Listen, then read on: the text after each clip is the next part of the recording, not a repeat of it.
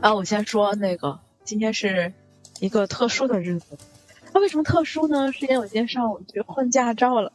我这个驾照啊，真的就是啊，我现在已经换成了那个最高级那个金黄黄金的那个了。就日本那个驾照一开始初级的时候，它那个颜色不是绿色的嘛，然后在在。呃，两年是两年吧，两年之后那个更新以后就是蓝色的，之后再更新的话就是黄金的那个勾着的那个颜色，下一次就是五年之后才需要更新的。但是怎么说呢？我觉得这个驾照更新，嗯，很麻很麻烦吗？不是不是，是我基本基本上没怎么开过。对，我就在想问一个问题，C 哥，你是不是一直不开车？有一种就是钻了空子那种感觉，你知道吗？不是很多人其实都是那样的，所以就感觉他这个制度，哎，你说不上好，也说不上不好。对于我来讲，这个驾照就是一个身份证，我就是那个传说中的那个 paper driver。paper driver，对，只有只有免許しか持ってないですね。はい。実際経験とか全然ない。不知道前辈在日本这边换过驾照吗？我没有，我在那边的时候没考。 哦，其实现在有很多孩子到那边去买车了。我去那时候还大家还比较穷，还买不起车。因为我这是第二次去换了，就第一次去的时候，因为是从绿色换成蓝色，从那初级换成普通了。首先是你要去，他有那个申申请要填申请表，然后有查一次视力，但他查视力其实就挺挺挺那个简单的，不是像我们体检时那个视力查那么要严格要求。然后查完视力以后去拍照片。拍完照片以后去听那个课程，他会有一个课程。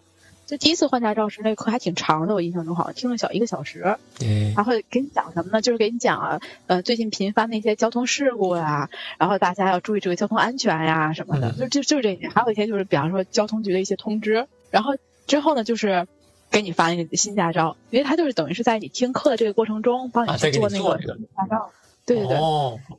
然后这次呢？呃，换成金色的这次是听课时间就短了，就只有三十分钟。它其实分好几种，一个是初次的，还我们这次是属于优良的，嗯，就你的驾照属于优良的这种驾照，然后它听课时间就短。还有就是属于你要是有几次违反的，违反了以后得去那个更新驾照，那个听课时间就比较长了。像像我们说扣一年扣满分了以后，你就要去上课了，是吧？啊，对对对，有点有点那个意思。啊，国内的驾照是么？最开始五年，国内好长啊。国内驾照的话是，现在好像发下来就是五年了。嗯嗯，发下来就是五年，然后你可以换，换完以后，哎，我都好久没有看过驾照了。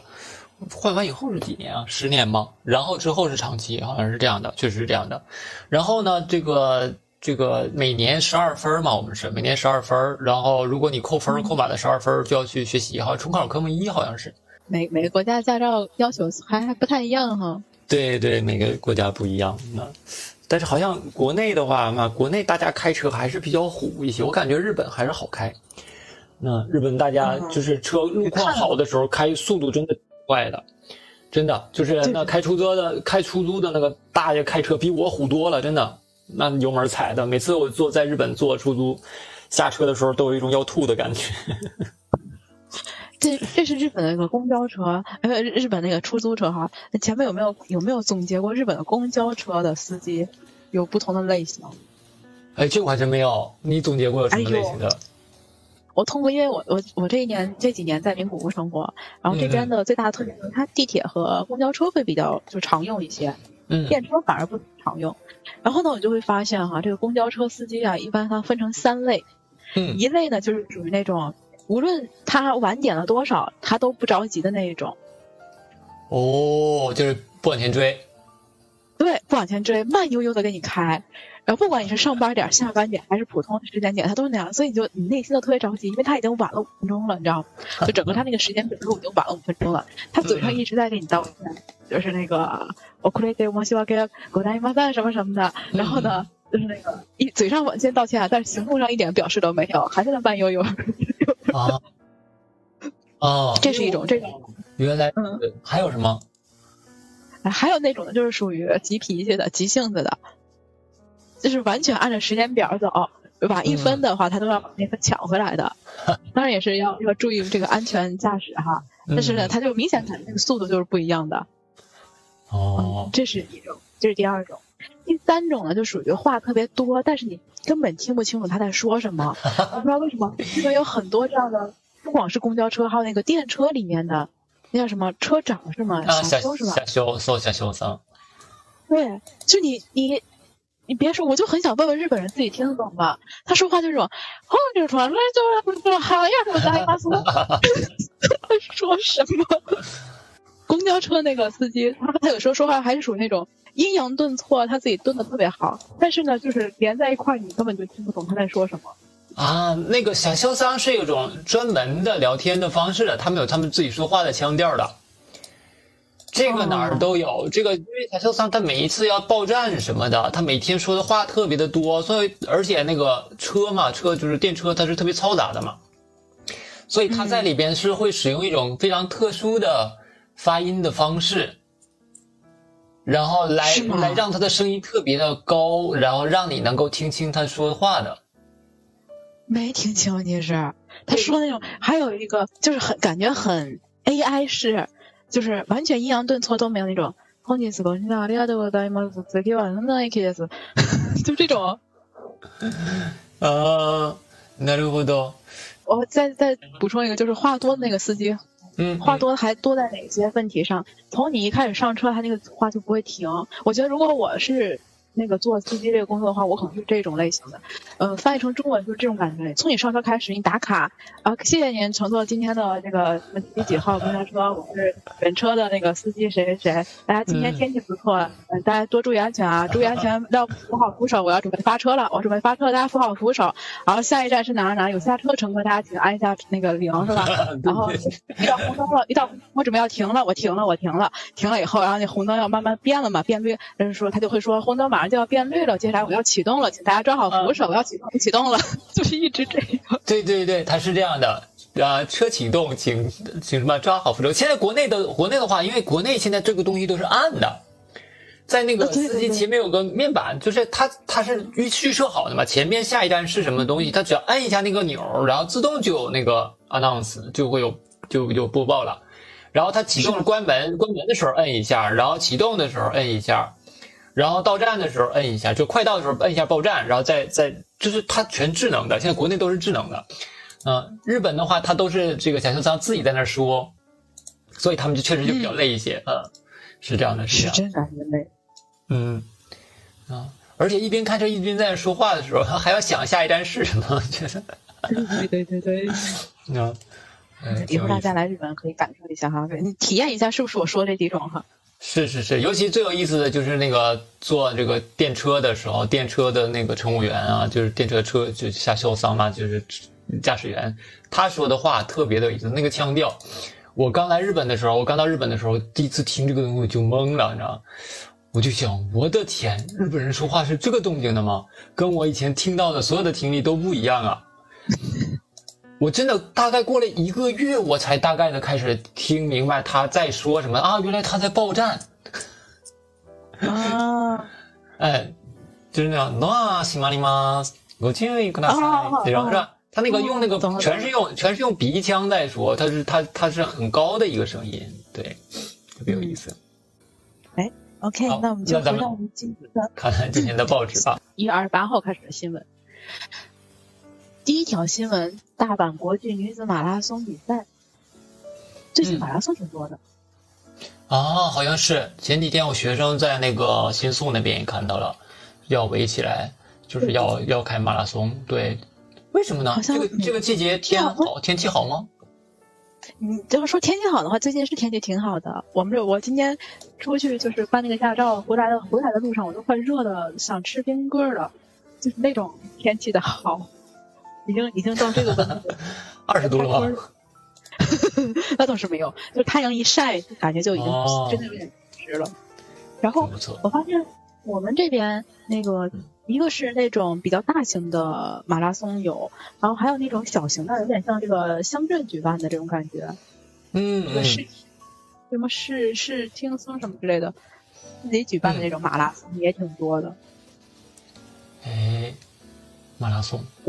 说起说起马拉松，Six 桑会平时会去跑步吗不会？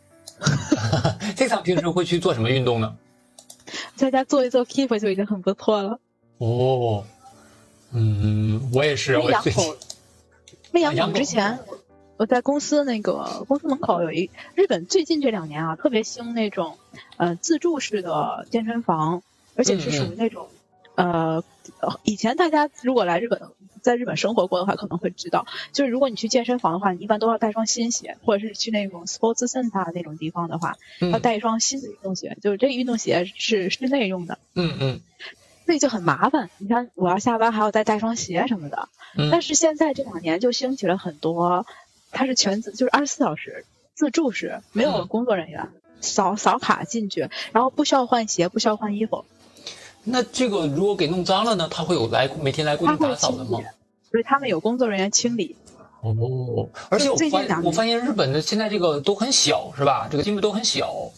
非常小，小到一就这它这一层可能就只能容下三台跑步机，然后再放两台那个健身器材，这一层、嗯嗯这一层就没有地方了。但是它会放好几层，比方说三四层这样。哦，这样的。然后它是那一个楼里边，然后就有专门配一个清理的人员吗？还是说，比如说附近几个站，然后因为因为我我这两天正好有一个同学，我在那边有个学生，他最近这个就是也是自己一个人在那边吧，压力比较大一些，有时候晚上睡不着觉，然后就说想锻炼锻炼身体，然后我就帮他查了一下这个健身房，我发现就在一个车站旁边附近啊，这种有二十四小时营业的，不是二十四小时营业的，就一个车站，就正常的日本的车站大概就是两公里左右吧，是吧？两个站之间离的也就是两公两三公里左右，肯定一般不到三公里，两公里左右。就在这一个站周边两公里的区域内，能有二三十家这个健身房，嗯嗯，有点有点类似这种感觉，是吧？特别别特别多，对，特别多。然后就同一个名字的什么什么店的这种连锁的健身房就好几个对，对对，对对对，是吧？是的，是的，是的。它这个清扫啊，具体的那个是，比方说是怎么样负责的话，我不知道。但是我去的那家，我去那家它是什么？它是每一个小时会有人来清扫，清扫一次。每个小时会有固定的人清扫，然后呢，就是日本这边的话，大家好像用的也比较，那叫什么干净是吧？对对对。你跑完步以后，你会自己都把那个擦一遍，他会给你放那个酒精，还有那个那个那叫什么来着？那个抹布、啊，抹布什么之类的。走走金然后，对你用完以后，你就自己去擦一下就行。哦，是那种上面带洞洞的粉色或者绿色，然后和白色间隔的那种吗？什么叫粉色带洞洞？这是什么东西？那个那个就是一种专门的抹布，像是啊类、啊，是是是是是吧类似那种，类似那种，类似那对对种类似那种。嗯嗯，我们家也用的这种。那个叫 Kitchen Duster 是吧？哦，是叫 kitchen 什么什么，后面的几个字我不记得了。应该叫 Duster 或者叫什么 Cross，一般一般是 Duster，嗯，它为啥有嗯专门的名字？它是它是有个专门的名字的。对，对。然后最近这两年，就是我刚才提到的这种健身房特别的多，然嗯，后好像他们宣传做的也非常的火，我看小红书上有好好多人在在发类似的这种，因为看见他们在里面跑步的，比方说有那个中午公司职员他休息的时候，他吃完饭了嘛，然后他就想休息了以后他就去健健身，你就会发现有穿那个四服的人在里面跑步的也有，哦然后穿裙子的那种那个工作人。普通的咱们那个工工作党，然后在里面健身跑步的也有。嗯嗯嗯，对，就像那个我前一阵儿我关注了一下，有一个叫什么叫什么 Cho Choco Zap 吧，那个 Light Up 你知道吗？Light Up，来他不嗯哦，我好像知道，，Light Up 就是那个广告拍的特别好的那个健身。就是呃找了一些很有名的人拍他们健身之前和健身之后，就是就一个月三十天健身，就能减多少，然后这样的，然后给他们拍，就是这个这个广告特别的有名，可以去那个油管上看一看。就是最开始的时候，比如说舔个大肚子，然后垂头丧气的样子，然后三十天以后马上就精神抖擞，然后就是站得特别直，肚子也没了那种感觉的。他他们那个就是找这些 g a y n o 进来拍这个广告的时候，就送他们，因为他们就是专门都是有私教的。他这个 Light Up 哦就是、就是私教特别的狠呐、就是二十四小时监控你，呃，你吃什么喝什么都要拍照片发给你的教练，你的教练会告诉你什么什么东西不能吃，什么什么东西不能喝，然后指导你训练的时候也是非常的严格的，他们。当然是一直鼓励你的那种，非常的严格，对。然后，但是真的有效果，就是 Light Up，你要是花个几十万去一个月的话，马上就身材就会变得非常好，真的是这样的。啊，嗯，这是一个。然后他们他们这两年的业绩呢，逐渐的变得不好了。为什么呢？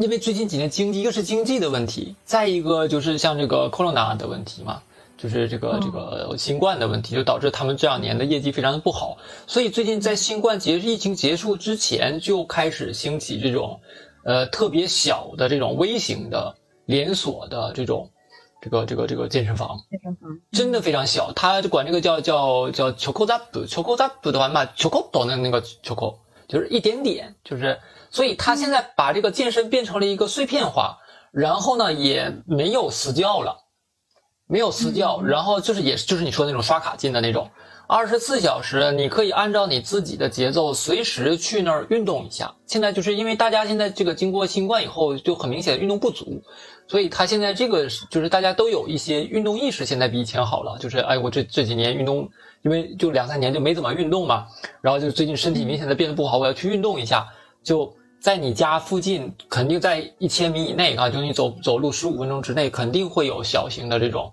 叫叫空便利 gym，像便利店一样的，哎，便利店 gym 就是便利店健身房，然后你去那儿去活动活动这样的，然后它也是连锁店，然后你办一张会员卡以后，你就可以刷开他们家所有的店的那个，然后随时都可以去这样的一个商业形式。嗯嗯，这个是最近确实是特别火，对。而且，但是这个东西的话，有个缺点就是什么呢？就是它和莱 p 布那个那个专门的专业的那个店不一样。专业的店它是卖私教的嘛，卖卖效果，它是卖效果的。这个东西的话，它的这个怎么说？作为商业模式的话，我感觉入门的门槛太低了。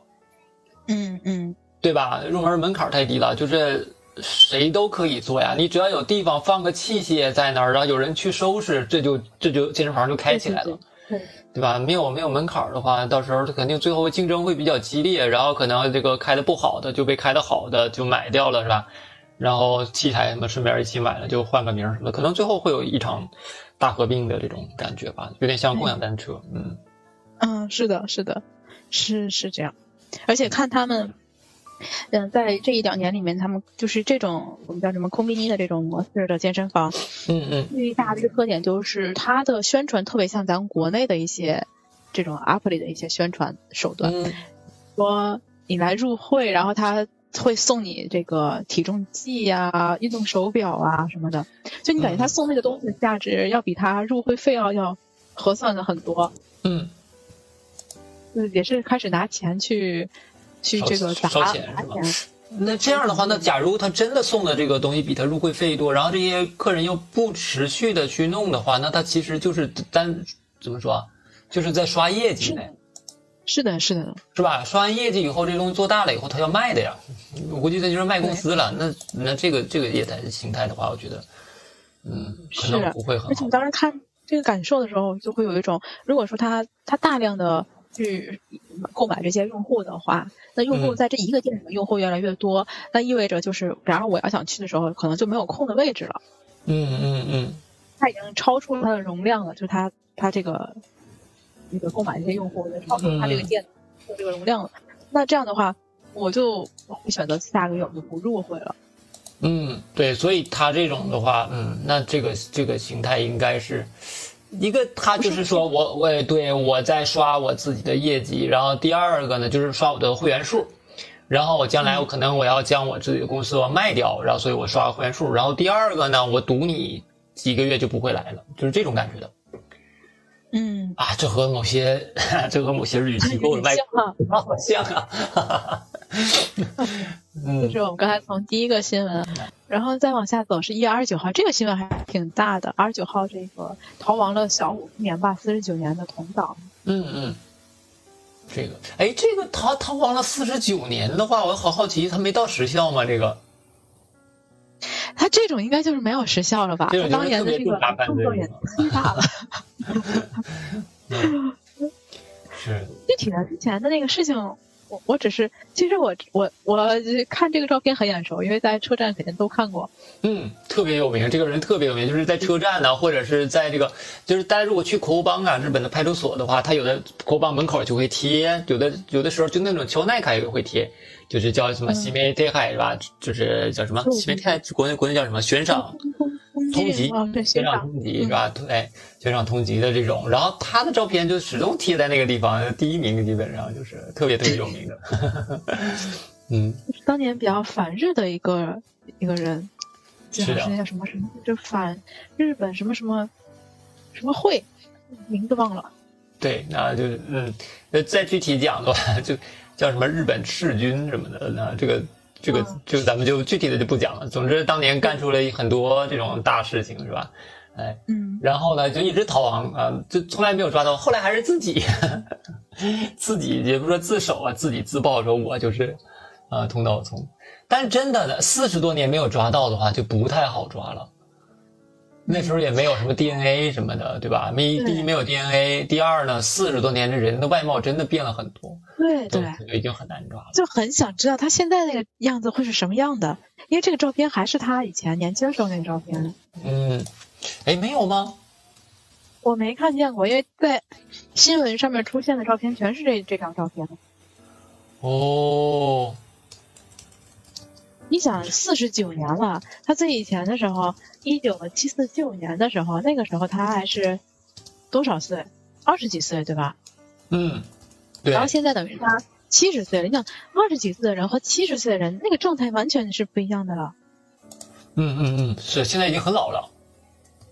嗯，嗯然后是怎么发现他怎么自爆的呢？是因为他在一家公司是那个木材相关的吧，好像。然后在那个公司工作的时候，然后他生病了，就是不舒服，然后就这个公司的同事给他送到医院去了。然后在医院接受治疗的时候，发现他已经是得癌症了，是癌症吧？应该是癌症。对对对，已经得了绝症了，对，所以他最后，嗯，他就决定对要自首或者是自爆的原因是想以自己真实的名字，这个这个告别这个世界。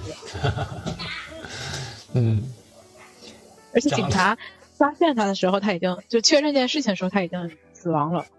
嗯，对，现在已经死了。那时候这就是自自己说自己是这个哎头脑聪的时候，就已经快死了，是吧？嗯，弥留之际哈，好像是有他的照片，有是吗？差别太大了吧，这也。除了还戴个眼镜儿以外，就看不出来了呀。真是看不出来，嗯这是头脑聪头脑聪的这个这件事情哈。嗯，啊 OK，这个是二十九号，然后二十九号还有一个关于探测器的，对这个新闻也是挺有意思的。上次我记得咱们上次说这个 Slim 的时候，我就说它估计是扣了，是吧？因为它落地的时候，我发现它落地的一瞬间，在它那个屏幕上显示姿势的那个图就翻滚了好几下，然后而且看起来很奇怪的一个样子停在那里，然后就想它估计是扣了，没想到它这个 太阳能电池是吧？还在外边有露出来一点啊！当时据说他们研究的时候就觉得，可能根据这个啊，这个太阳的入射的角度，有可能会能够照到一点。嗯，嗯，所以就是那，但是他这个就有初一十五了吧？感觉，可能就是因为什么时候啊？这个地方你看，这里面很有意思，说九号的时候，呃，不是九号，二十九号，二十九号的话呢，它这个太阳又又充电成成功了，充电成功了以后呢，然后观测了几两天，两天以后三十一号呢，然后又没电了，照着两天，三十一号就又睡了，那下个月还能听说它活动，所以所以这回他们这回给了六十分，我觉得这六十分给的可以啊。毕竟还活着，虽然虽然是，呃，很勉强的还活着啊，但是挺有意思的。这个探测器啊，探测器估计在将来有一段时间还会再重新回到这个新闻里面来。对，那下个月就又又又能测点什么，然后每个每个月他都能给带出来点惊喜啊，这个也挺有意思。嗯然后再看下一条，这条新闻，这是这是这是什么意思？这个是那个脑机，就是马斯克的那个脑机叫什么？Neuralink 的那个、哦那个哎，Neu Neuralink 那 Neuralink 它那个脑机接口，它开始往人脑里边埋芯片了。埋完芯片以后呢，嗯，埋完芯片以后，对人脑，他埋完芯片以后就真的可以用眼睛打字了，就不是眼睛用思维打字了。我的天呐！对这个玩意儿，要是呃，这个这个东西，我感觉挺有意思的。当然了，这个看到这个新闻的时候，有很多人说这个那用人脑控制电脑的时代来临，就意味着用电脑控制人脑的时代也不远了。嗯嗯，有道理。是吧？比如说通过给一些什么刺激，哎，这个是最开始是那个给那个呃有那个什么就肌肌肉什么萎缩的那种没有对对对对对，办法只用手打字没有办法说话那那些患者为他们做的那个对吧？对，就是说给那些残疾人啊，当然了，这开发是需要一个这个大义名分的嘛，是吧？大义名分，首先是要帮助这些残疾人，是吧？让他们能够，比如说，比如说霍金，是吧？霍金其实要再活几年的话，霍金就可以享受这个，给霍金埋一个，那霍金就可以打字，就不用用眼神打字了，是吧？用思维打字就行了，就是像这样的，嗯。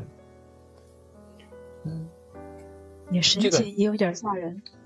这个这个挺有意思的，但是确实挺有意思的。如果是这个人脑和电脑能够连起来的话，第一，就我之前也说过这个 AI 的问题，说 AI 问题的时候也说过，AI 有一个很大的问题，就是它无法感知到人类的情绪嘛，它只能模拟，但它无法真的感知到人类情绪。但是如果人脑和电脑接起来的话，这个电脑不就比较容易去感受到人的这种情绪的这种东西了吗？情绪变化什么的，它就有了一个接口。另外反过来的话，这个，嗯，可能我们就不再需要记忆什么东西。如果如果这个接口能把这个知识从这个接口里再传输到脑子里边的话，那不就有点像《黑客帝国》里那个感觉了吗？是吧？没有在那个全白的房间里学习各种战斗，他们就可以在那儿不停的学习了吗。我觉得，所以这个我觉得还挺有意思的。你看，这这个要是一直，假如说啊，我在想这么一个问题，就比方说我脑子里有一个芯片，然后它可以帮我把我想的东西都打出来。也就是说，比方说我在我在构思一篇文章，我就可以不需要我自己动手去写，不需要我打字了，我就只要盯着我这个面板哈，然后就看着它上面把我想的东西给我打出来就行了。是的，理论上是这样的。但是 S X 啊，你觉得你自己思维的速度和你说话的速度哪一个快？思维的速度快，会会有明显的快吗？就是我我想什么快是吗？哎，为什么会这？样说呢？嗯，就我会要要不然就是因为我的语言能力不好。呃，我感觉到一点就是，要不就是我的语言组织能力不够好。因为我这样说的时候，你会发现我经常会前一句话还没有说完，然后后面那一句话就已经出来了，嗯，就导致我自己在剪辑这一句话的时候，我发现我第一句话并没有说完。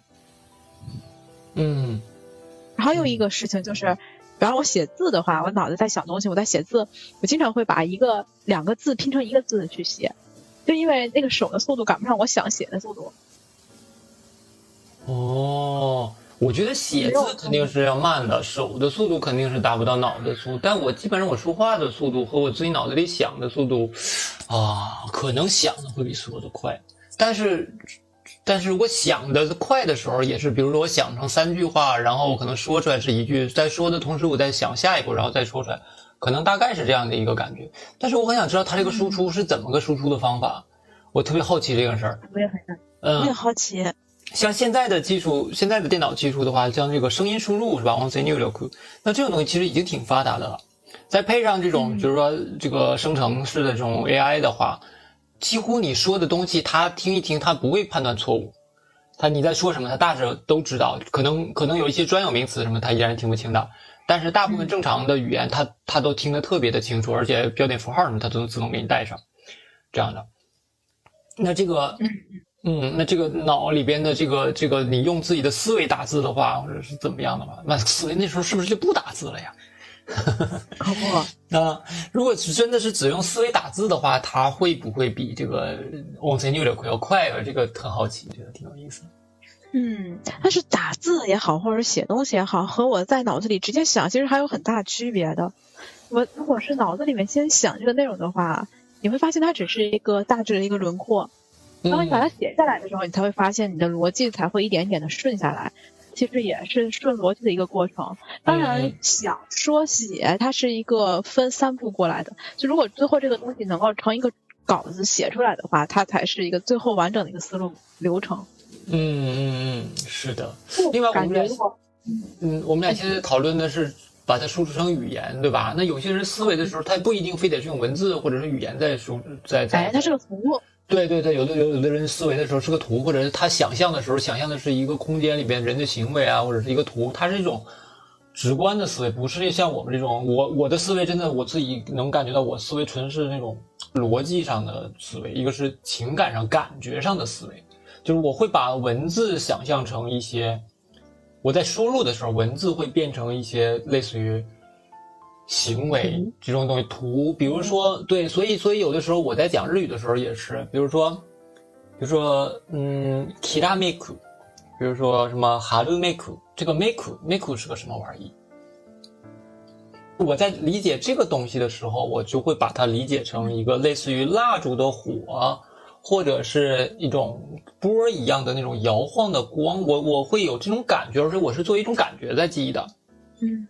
啊，所以这些东西我可能就会，我对这种东西很难用语言特别逻辑性的把它表达出来的，是需要身体感觉来感觉的一种东西的话，因为我确实我自己的话好像是属于那种感觉上比较敏感的那种身体感觉比较敏感的那种人，所以我就会用这种东西来记忆。但有些人的话呢，他就是有的时候我在跟我的某些学生讲的时候，他就会很难理解这个东西。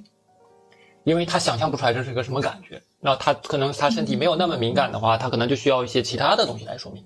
嗯，有这样的，所以他这个呃脑子里边的这个芯片到底能读取一些什么东西啊？这个这个真的是比较好奇的，我挺关挺关注这个新闻的，希望他以后能有一些更好的有意思的东西能够出来。嗯，哎，这个是脑芯片的一个话题啊。嗯嗯，那我们再接往后看。这是什么？哎，去年的三部卖的最好的电影。哦，没这个没没嘎西都是什么意思？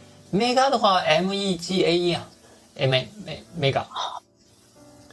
hit 的话，H I T 对，就是去年那卖的最好的三部电影。嗯，卖过了一百亿日元的三部电影。嗯，第一名是 第一名是《灌篮高手》。第二名是超级玛丽，第三名是名侦探柯南。哇，柯南居然还能排这么高？对，所以前三名这里面前三名全都是动画片嗯，超级玛丽是谁个？斯巴马里奥，斯巴马里奥，妈妈咪，这个是超级玛丽啊，那个游戏的那个小红帽。今年上映的吗？应该是吧，The Super Mario Bros. 啊，对，是去年上映的，我想起来有，有是吗？有有没关注？个灌篮高手确实关注了，灌篮高手。超玛丽和瑞吉去那个库帕城嘛？对，我我记得有被吸到一个什么玻璃管子里面去，那个在里边水管里边来回穿的那个，我看过，我看过那个，我电影没完整看过。灌篮高手我去看了，嗯嗯，三部。呃，三部去年上映的这个三部都是，就是卖最火的三个都是动画，对，超过了，对，超过了一百亿日元的这个，嗯，三部都是动画，嗯。去年有哪部？哦，那那那是前年的哈，叫什么来着？那个那个那个金海城的那部叫啥来着？天气之子啊，不是天气之子，不是，那个叫呃死死之 mano 投机玛丽。对对对对对对对对对对，嗯嗯，这是。二零二三年的电影市场和日本这这边的电影市场，哦，对，但这个这个电影三天卖了十八亿，哪个电影？四字面脑投机玛丽。三天卖了十八亿，四十五天卖成了一百亿，哇，嗯，他他也是超了一百亿，对，他也超了，而且而且新海诚已经连续三座都超了，那个 Kimi no Nawa Tenki no Ko。都超了一百亿，嗯，好厉害啊，还是挺厉害的。《Kimi no Na wa》我是去电影院里看的。啊，《Kimi no Na wa》，嗯，《Kimi no Na wa》挺还行，拍的挺好看的。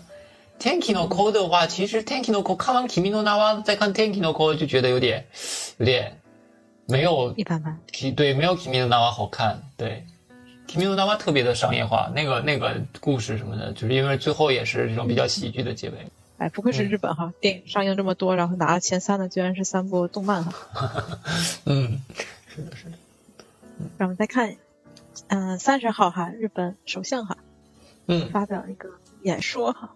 对，这个安田文雄最近最近挺惨的，安田文雄 啊，给人家在这个叫什么去去信底这种那。在这个市政方式演说什么，就是开国会嘛，看他们哎，现在是国会不是国会，就是那种，就是就是大家一起开会，就是叫什么，司答辩是那种，对，答辩是那种，给他一顿吐槽，就说作为政治家是吧，搞这种这个这个小金库这种事件，小金库呢就带有这个偷税漏税的性质。第一，而且这个法律本身就是法律已经明确指出了是不可以这种。就是让就是叫什么？他们叫选举，呃，政治政治资金嘛。这种政治资金的话是不可以由这种就是哈帕兹哈帕兹来派发来这个给他们发这些钱的，是不可以的。然后不可以就是个人就不可以个人名义来收这笔钱的。然后呢，现在说你违了这么多法是吧？你然后你还要求国民们是吧？这个 按时纳税嘛？这种的，嗯，为什么你对国民就这么苛刻，要求大家不能偷税漏税呢？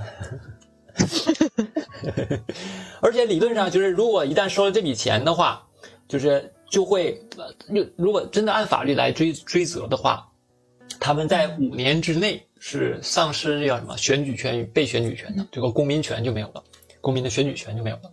所以就是这些议员理论上就是不可以下次不可以再选的。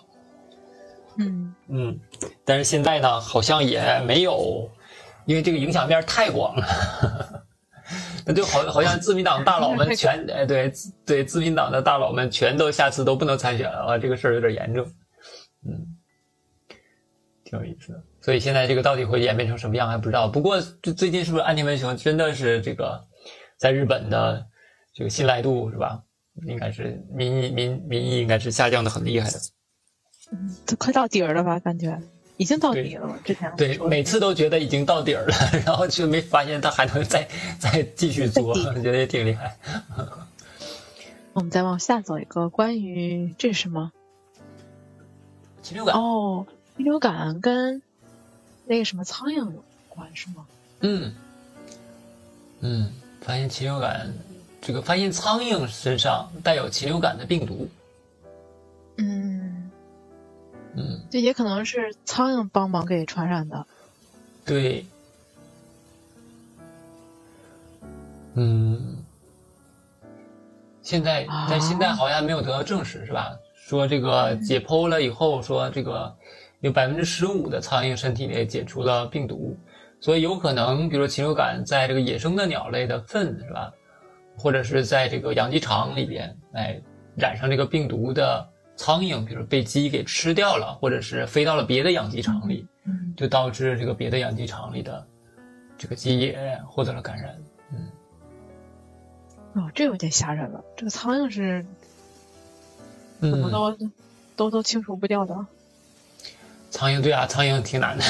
嗯，一个苍蝇，一个蚊子。嗯，苍蝇蚊子呢？那么往下再看一个哦，这是我们上周有聊到过的，说那个嗯呃，broccoli 叫啥来着？对，大家还记得吗？是叫西列亚菜吧？指定你蔬菜吧？哦，对对对，指定蔬菜列入了日本的蔬菜。嗯，哎，这是上个星期的啊。好，这个下个星期的话，下个星期就还会从这里边出一道题啊？是吗？它好像每周都有这个，然后我也问那个叫什么来着？对。嗯，下一次的话，来我们猜一猜下一次会什么？我觉得他应该会出个跟日本相关的。嗯，这个吧。我觉得头里 influenza 这个有可能是。嗯，我觉得也是。嗯，要么就是死里。嗯，下周看看。嗯。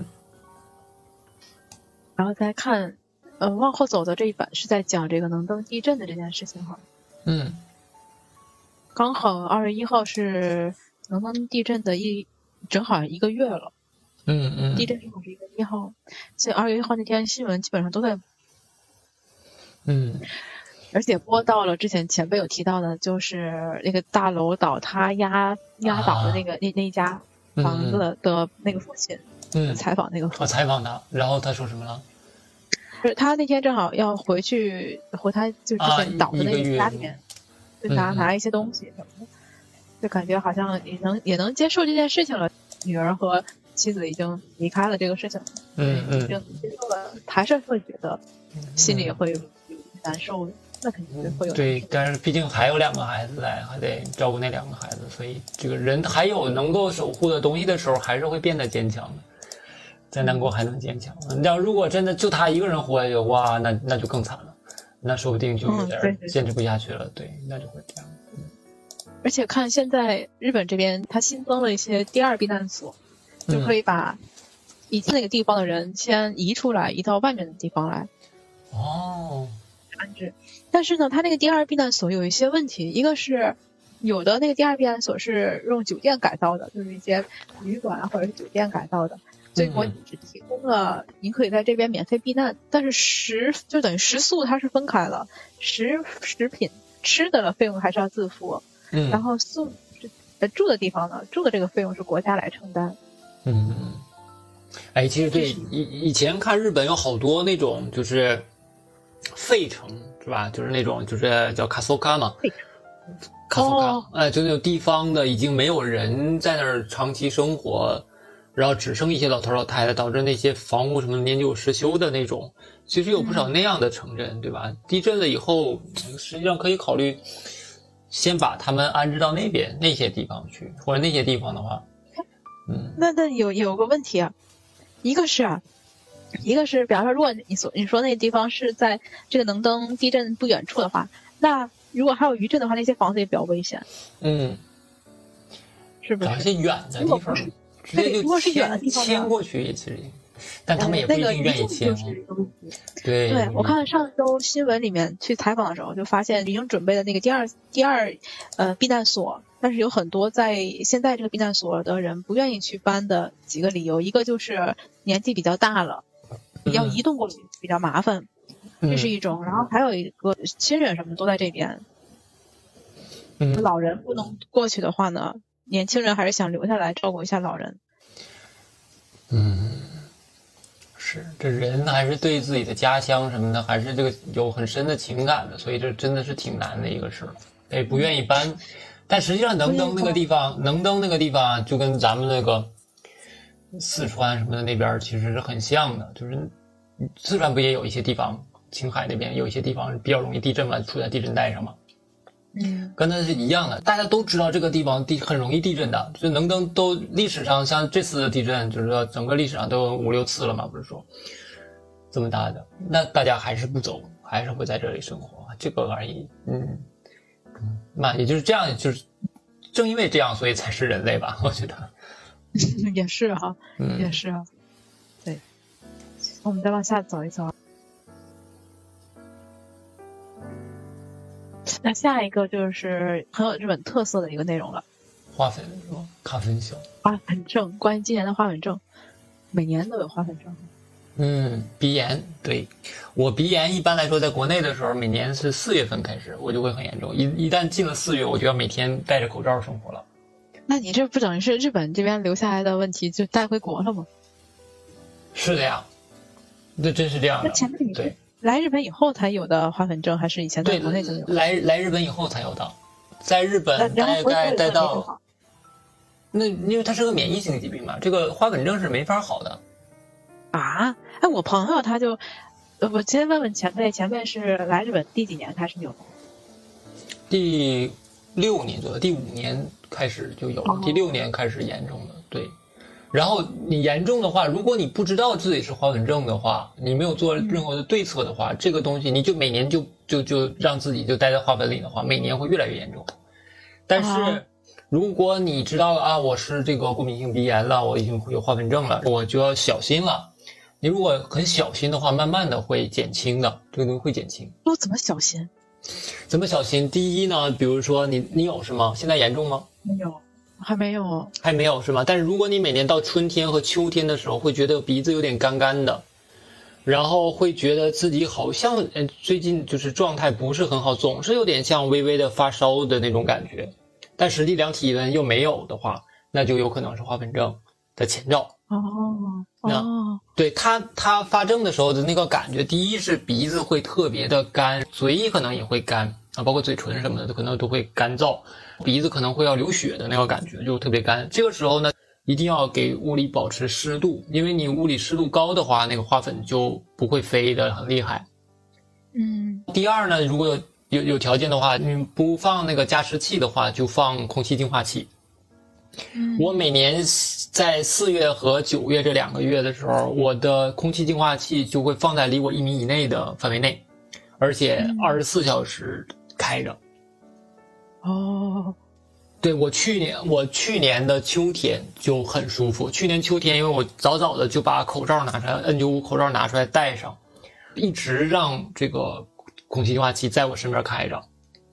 我去哪个房间，我就把它拎着拎到那个房间里去，一直先开一会儿，开一会儿，开到它这个觉得空气里有没有 PM 二点五了，我我才敢摘口罩。但是这样的话，真的一个月我一点也没难受。哎，嗯，去年就完全没有用药，不然的话严重的时候就是要用药的了。而且用药的话也是得在每年这个季节到来之前就开始用。嗯，呃，一旦它已经发作了，就是你已经开始过敏了，你再用就不好使了。哦，嗯，这个药会就会越越用越多，量就会越用大，它还是对身体还是有伤害的。这个这个前面说那个用药的话是指什么？是眼药水和还有吃的药吗？是激素这种喷雾的，嗯，哦，对，一般都是激素类药物。这种过敏嘛，过敏都是激素类药物。嗯。我们公司有我有我我们部门有有两两位前辈就属于花粉症就挺严重的，嗯严重的时候就是会，他们还会那个戴眼镜，戴那种花粉症啊专用那种眼镜。它会把眼睛周边都给控制上，就像那种一样的东西，是不是？嗯，对对对，那个东西也是，眼睛接触到也是。呃，对，每天一定要拿那个洗鼻器，用那个生理盐水洗鼻子。我去年是洗每天洗两到三次。我只要从室外回来了，我一定会洗一下，包括洗眼角、洗眼睛，眼睛也可以用这个呃生理盐水直接冲的，没关系，因为那个生理盐水冲没有什么难受的感觉，把眼睛眼皮拨开冲眼睛，一个是冲眼睛，一个是冲鼻子。要洗脸，从外面回来以后，衣服脱掉，把上面的花粉让空气净化器给它吸吸走，或者是拿那个粘果，日本不是有那个 colo colo 吗？那个那个东西叫 colo colo 吗？拿那个东西全都粘一遍。就是如果你真的把这些对策都做好了，然后房间也不要开窗，绝对不要开窗。嗯，换气的话，如果家里有条件可以安新风，没有新风一定要开窗，也是就是我会把某个房间的窗户开开，然后门关上，然后在那个房间里放上空气净化器，这样那个房间的空气会变好。然后我再把窗户关上，然后再把再让那个空气净化器吸完了以后，再把门打开，让这个空气到别的房间里。就就是总之就是你要尽量小心，一个是减少身边的花粉的量，一个是不停的把你身上的花粉去掉，不要身上沾上什么花粉，就是那个东西。一般来说是黏膜系统接触到会比较的严重，所以口腔、鼻腔、眼角膜是最容易最出问题的。嗯，所以口罩什么的要戴好，大概是这么个感觉。然后如果做到位的话，还是会好很多的。嗯，那前面那个有没有去测，就是对什么花粉过敏？我没有去测过，因为我对抽血这个事儿，或者是做过敏哦失敏这个事儿，我特别的感觉恐惧，我特别怕针。啊，原来这样。因为我看我同事，我每次跟他们聊的时候，同事他就跟我说，他还不是对，因为日本的这个花粉症最大的一个问题就是就是日本那叫什么那个杉树，对杉树花粉是吧？对，大多数人都是这个杉树花粉，然后有个别的朋友他们就是不是这种杉树，是另外的一些树，然后他们就会去啊关注这个树的，呃，是这个树或这个这个这个植物它的开花季节啊什么的。嗯，嗯这个杉树特别的可怕，真的杉树特别的可怕。杉树大家可能呃不知道大家有没有看过，就日本那个杉树，它爆花粉的时候，爆的时候怎怎么样？一片杉树林，风一刮的时候，你就看上面就像烟一样，呼的一下全是烟，然后看到它的时候，鼻子就会很难受。就会觉得很难受。然后，而且日本当年是种了很多的杉树，种了很多杉树以后，这个杉树现在最难处理的是什么呢？杉树过敏的人对杉树的木材也会过敏，诶，他对这个木材也会过敏，所以这个杉树，你说我把它都给它砍了是吧？做成什么木头板子怎么怎么样？做成家具行不行？也不行，嗯嗯，那你要不那要不就给它烧了吧？实际有的时候就觉得，实在不行就都给它砍了烧了吧。嗯，挺感动的。这个看它这上面，对，所以日本每年到了那个三月份吧，三月就开春以后开始，嗯它就会有那种呃花粉，各种的那个叫什么前线哈，那啊樱花前线和那个花粉前线。咖啡这些，对，而且每年这个时候就基本上这个各个这个药妆店是吧，把花粉、咖啡、泰萨克的这种东西，什么口罩啊，然后还有一些那种那个那个东西叫什么来着？叫什么不利赞吗？还是什么的？我忘记了那个那个药的名字，一个小小紫色的小瓶或者小蓝色的小瓶的那种花粉药。那他们都喜欢买日本的花粉症的那个药，因为好使。哎，我其实听说过，我们中国人来日本的话，一开始很少会有人就来的时候就会有花粉症，而但是在日本生活时间长了，就会慢慢的有。当时有一个人给我讲说，说是因为那个鼻子里就你就想象鼻子是一个烫口，每个人他这个烫口的这个叫什么？这个这个容积是有有限量的，嗯嗯，那个花粉慢慢的超过这个烫口可以容容纳的量的话呢，你这花粉症就会爆发了。是的，是的，它就是长时间暴露在那种大浓度的花粉下的话，慢慢身体就会认为它是异物了，开始觉得它是异物。哦，呃，最开始的时候可能只有少数的这个你身体的这种感觉它是异物，慢慢的好像所有的这种都会觉得它是异物，它就它就，嗯，它就开始这个哎这个过敏就形成了。是我记得印象特别深刻，是以前我上大学院的时候，我们学校有一个前辈，我那前辈他是在我那我们那读博后，他读博后的时候就跟他老师说，他毕他那个博后读完了以后，他就会回国，他们老师还挽留他，就是留下来工作也挺好的。嗯，然后那个朋友说说那个我别的都能忍，就这花粉症不能忍了。是哎，然后他就回国了。花粉症真的挺难受的，真的挺难受的。所以每年的时候到这个时候，大家就很想问说，那就没有什么任何的对策可以去改善一下嘛？哎，你看嗯这个报纸里面正好也提到这个问题了哈。你说它上面写的政府啊，日本政府从去年五月份开始哈，嗯，对这个开始在考虑哈，看是什么，把这个死一的人工林采伐呀，或者是换成嗯其他的树。对，天然的是不能采伐的，人工可以。天然林、天然树林是不可以采伐的，嗯，因为会破坏那个生态系嘛，所以不能采伐。只有说人工种植的，以前因为日本刚开始搞绿化的时候，它种了很多杉树，杉树长得比较快。前辈，你看，嗯它这上面写着，它是二零三三年度，对，二零三三年年的时候才能减到百分之二十，其实没有什么用。二零五三年的时候，把花粉的这个发生减少一半儿。我的二零五三年，我人都快不在了，你是不是？嗯，然后每年这个时候，应该汉方药里面有一款卖的也挺好，好像是叫小青龙汤吧，啊，有点忘。然后我们往下走一走啊，看一下它下面这期讲到的跟工作相关的 s h i b o Focus 的是什么？CFO 是什么东西？Curator，CF Cloud Funding。Cloud Funding，咱们叫什么？哎，国内叫什么？就是大家集资来来出资的，来来来弄个众筹吗啊？众筹对众筹对 crowd funding，对这也能当 o d o 这好啊，这个我爱干这个，来大家把钱给我，我我帮大家花。啊，但是它是一个众筹的，叫 curate 是什么对？curate 是什么英？curate 的英语是什么？我查查啊，curate 类似于设计的那种吗？展示。キュレーターとは様々な文化施設で美術品や資料の研究収集、展示、保保存、管理などを行います。また、その展示などを通して、えー社会に対する教育活動も行っており、学芸員とも呼ばれます。学艺员那是不太懂，不太懂。整理，但是意思有点理解。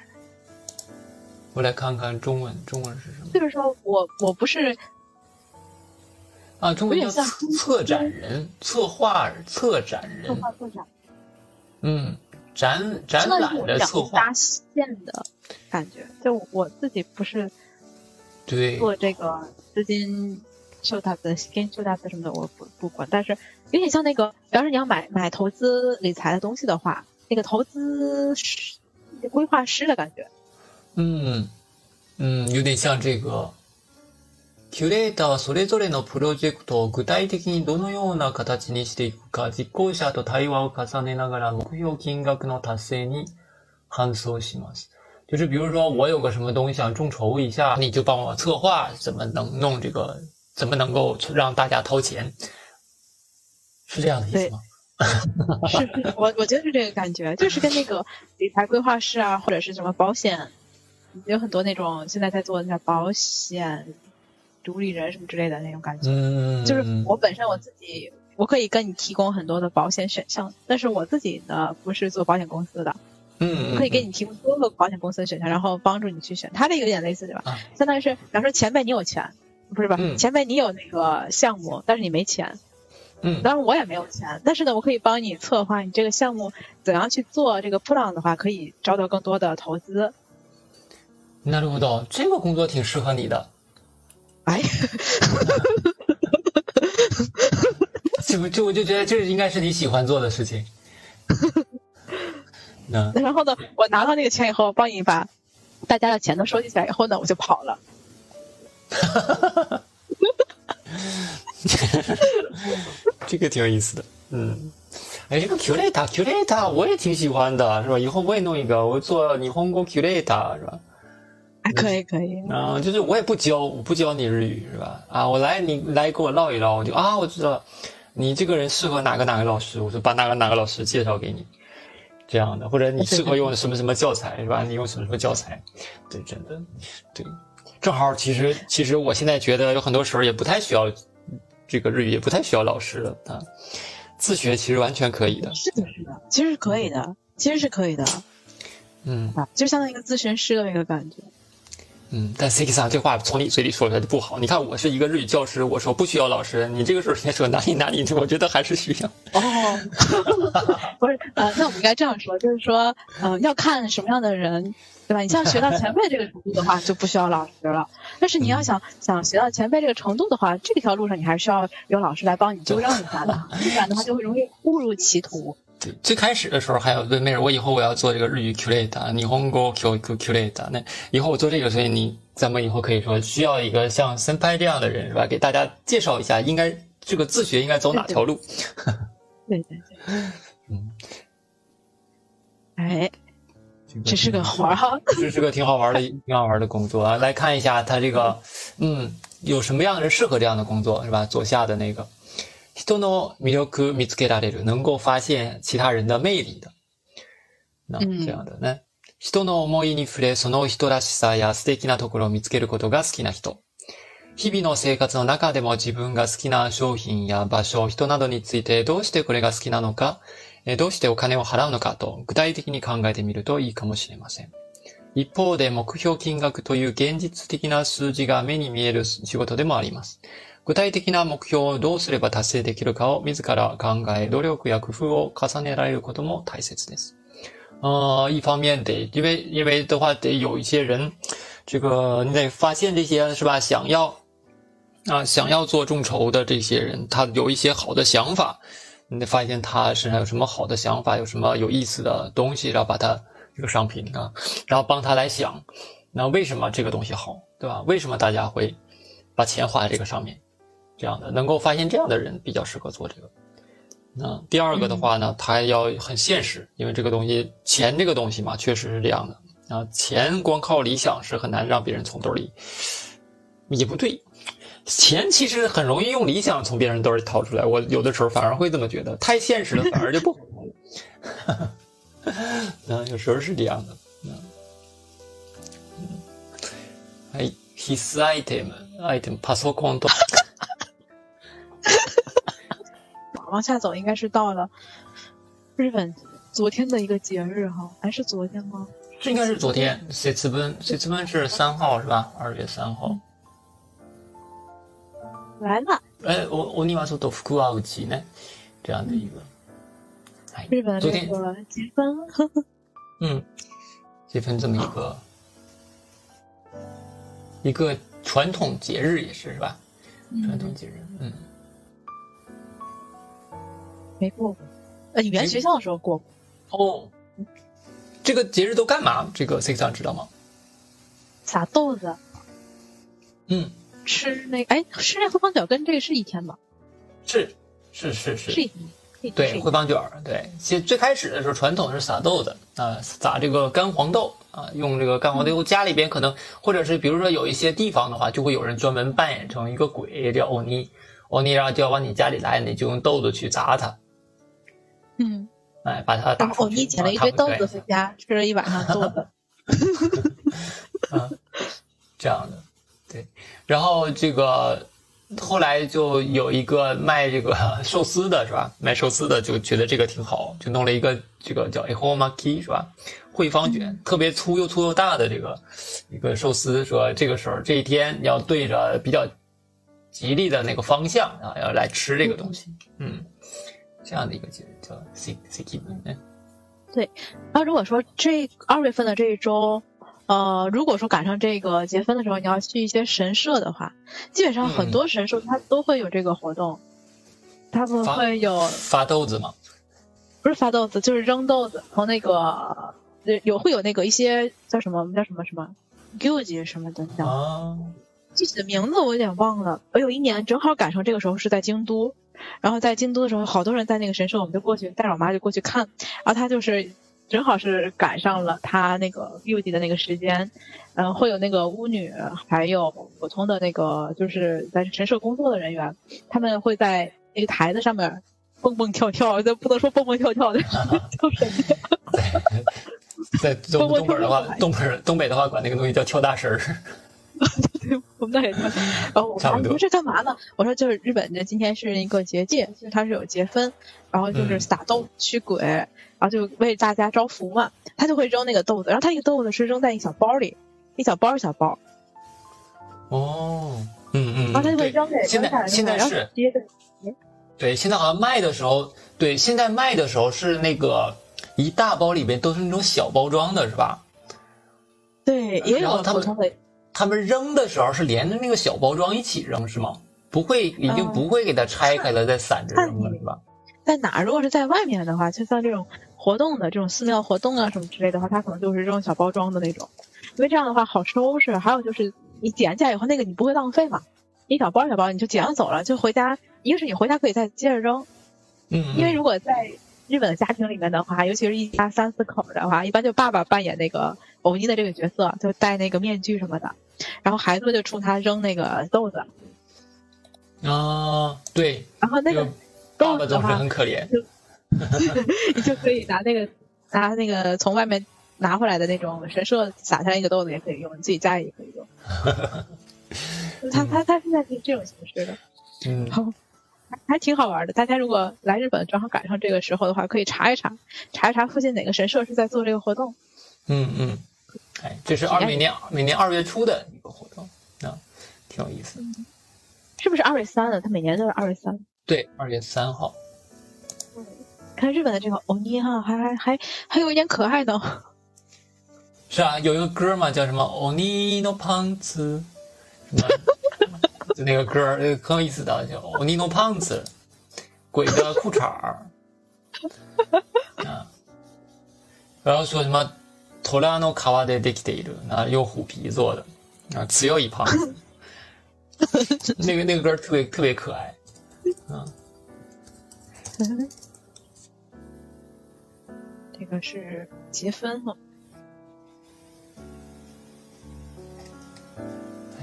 大家看一看哈，后面的应该就到了。嗯，后面的话可以看一看，这个月又有那什么了，这个月十九版又有天生人语的阅读了。哦，哎呦，上一个天生人语的那个最后的那啥还没喝完，这么快就有新的了，嗯，来看一看。天生人语这个上一次是讲到大地震吧？上次的上次的吗？嗯，天生人语吗？对，上上次。哎，不，上次是讲的大地震。对，一月七，对，上次讲大地震。对，一月七号这个讲的是这个漫画的新作，用 AI 来画，你觉得赞成还是不赞成？因为这人已经没了，对吧？但可能有一些漫画作品没有完成，哎，你是否赞成用 AI 来把它，哎，用 AI 往下继续画？嗯。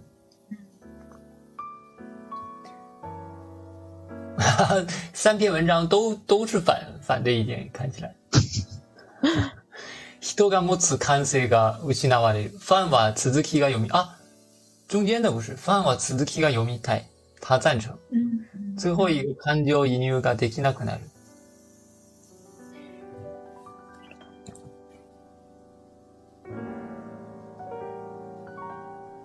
手塚治虫さんの漫画作品の新作や続編を AI で書くことには反対です。なぜなら漫画というのは作者がストーリーを自分で創作し、面白さや感動を読者に与えるものであると考えるからです。AI が作品を制作することでストーリーは出来上がるかもしれませんが、古くから人間が持っている感性が失われるのではないかと思います。だから AI による創作には反対します。うん。手塚治虫さんの漫画作品の新作続編を AI で書くことに関して私は反対である。なぜなら AI が書いたとなると感情移入しづらくなるからです。手塚治虫さんの漫画は考えさせられる漫画として有名だ。感情があるのかないのかわからない AI に描かせて、書かせてしまうと作品に対して感情移入できなくなってしまう。物語としては面白いかもしれましれないが感動することは難しいだろう。手塚治虫さんの漫画作品の新作や続編を AI で書くことに賛成する。それは多くのファンがいるからである。私は手塚さんの作品を読んだことはないが、他の人の作品はたくさん読んでいる。作品が完結してもその続きが気になってしまう。それは私以外の読者も同じだろう。AI が作者と同じような感性で、前作の設定を一つも変えることを作れるなら、それは良い作品と言えるのではないだろうか。なるほどね。これ条件付きですね。中间这个属于要带上一些条件。如果他能够以什么什么样的感觉来写的话，觉得那不是不错吗？嗯，反正是还挺有意思的这个。哎，哎，他们都是从一个开开头是吧？简单来说，日本的小论文要求的两点，一个是客观性，一个是要求逻辑性。但是中国的很多的论文呢，它没有客观性。 或者说这个客观性是不普遍的，哎，比如说古人，比如说孔子说过什么什么什么，如果你放在日本的话，他们就会觉得孔子说过，这不也是个主观的东西吗？哦，这个意思。对，它不是社会事实，就是你想证明的东西，你不能用某一个个人说过什么东西来证明，这是很主观的，它不客观。客观的东西呢，是必须是客观的。日本的小论文一般它的格式是什么？比如说提出论点，然后下面论据的话，论据提出论据有什么导入的部分，有什么这个论据的展开的部分，然后事实来证明的部分怎么样的？它的这个论证过程它是有一个就是文章构成的，然后他在分析很多，他的分析的时候。所以这就是中国的作文和日本的作文就写的非常非常不一样的地方。那所以如果真的是大家比如说要去日本留学的话，这个 EJU 的作文呢，包括呃各种，就是校内考有的时候也要求写小小论文的，就这种小论文什么的，一定要专门的去学一下日本的论文论文这个东西到底应该怎么写。那它的它的结构是什么？这个这个这个是需要看一看，认真看一看。现在咱们看到这个虽然是中学生写的文章，但实际上你可以看出，它就是按照一定的格式来写的。他们所有的文章都是这样的格式的，其实是很八股的。就前边先清晰的表达自己的看法，然后那在那拉这个开始表达自己为什么这么去选，这么选以后，后边要跟事实的事实的论证，一定作为证明自己的看法的这个东西，一定是要事实做依据，不能用。意见来作为论证，那一定是用事实来作为论证，然后最后再进行总结。那所以虽然只是两百字，但他们都非常遵守这个格式，就看起来的话非常简单。但是每个人能写出不一样的，你看每个人写的也是不一样的，对不对？然后这个每个学生选择如何切入这个问题的点，就会成为他的加分项。这就是我们今天所有的内容吧。嗯，那今天不能讲的内容比较多一些。对啊，特别是第一版，那算了，不说了，不说了。有报纸的朋友，大家自己看吧。对，好，那今天的话，咱们就先聊到这里啊。嗯，那下周、下周、下周看情况，因为下周正好过年了。好嘞。感谢各位啊，视频号，谢谢大家。我的号里都上传了这个一套这个绘本的就五十音绘本的动画，然后跟我家小宝在录啊，大家有兴趣的话可以去看一看，还挺好的。但看的时候记得从第一集开始看，就是从最下边那集开始看，因为它每一集介绍一个新的假名，然后它只用之前讲过的假名做出来的一套绘本，特别的有意思。那这个叫原熟日语。大家自己点进去自己看就行，关注一下，自己去看就好了。啊，不行的话就去 B 站看，或者去小红书看都行。那搜这个“嘉林”两个字，或者搜这个“原熟日语”都能搜到我。那就去 B 站或者小红书看就好了。好，那今天咱们就聊到这里，也谢谢 Six 啊。你今天这个东西里有什么能用得上的，然后你告诉我，那我给你寄一个过去。哦，没有，我觉得花这钱有点有点不合算，还是没有吧？好吧，那咱们就看看下周。那好，现在好的，那就这样，哎，大家拜拜，新年快乐，各位，嗯，祝大家新年快乐，祝大家提前祝前辈新年快乐。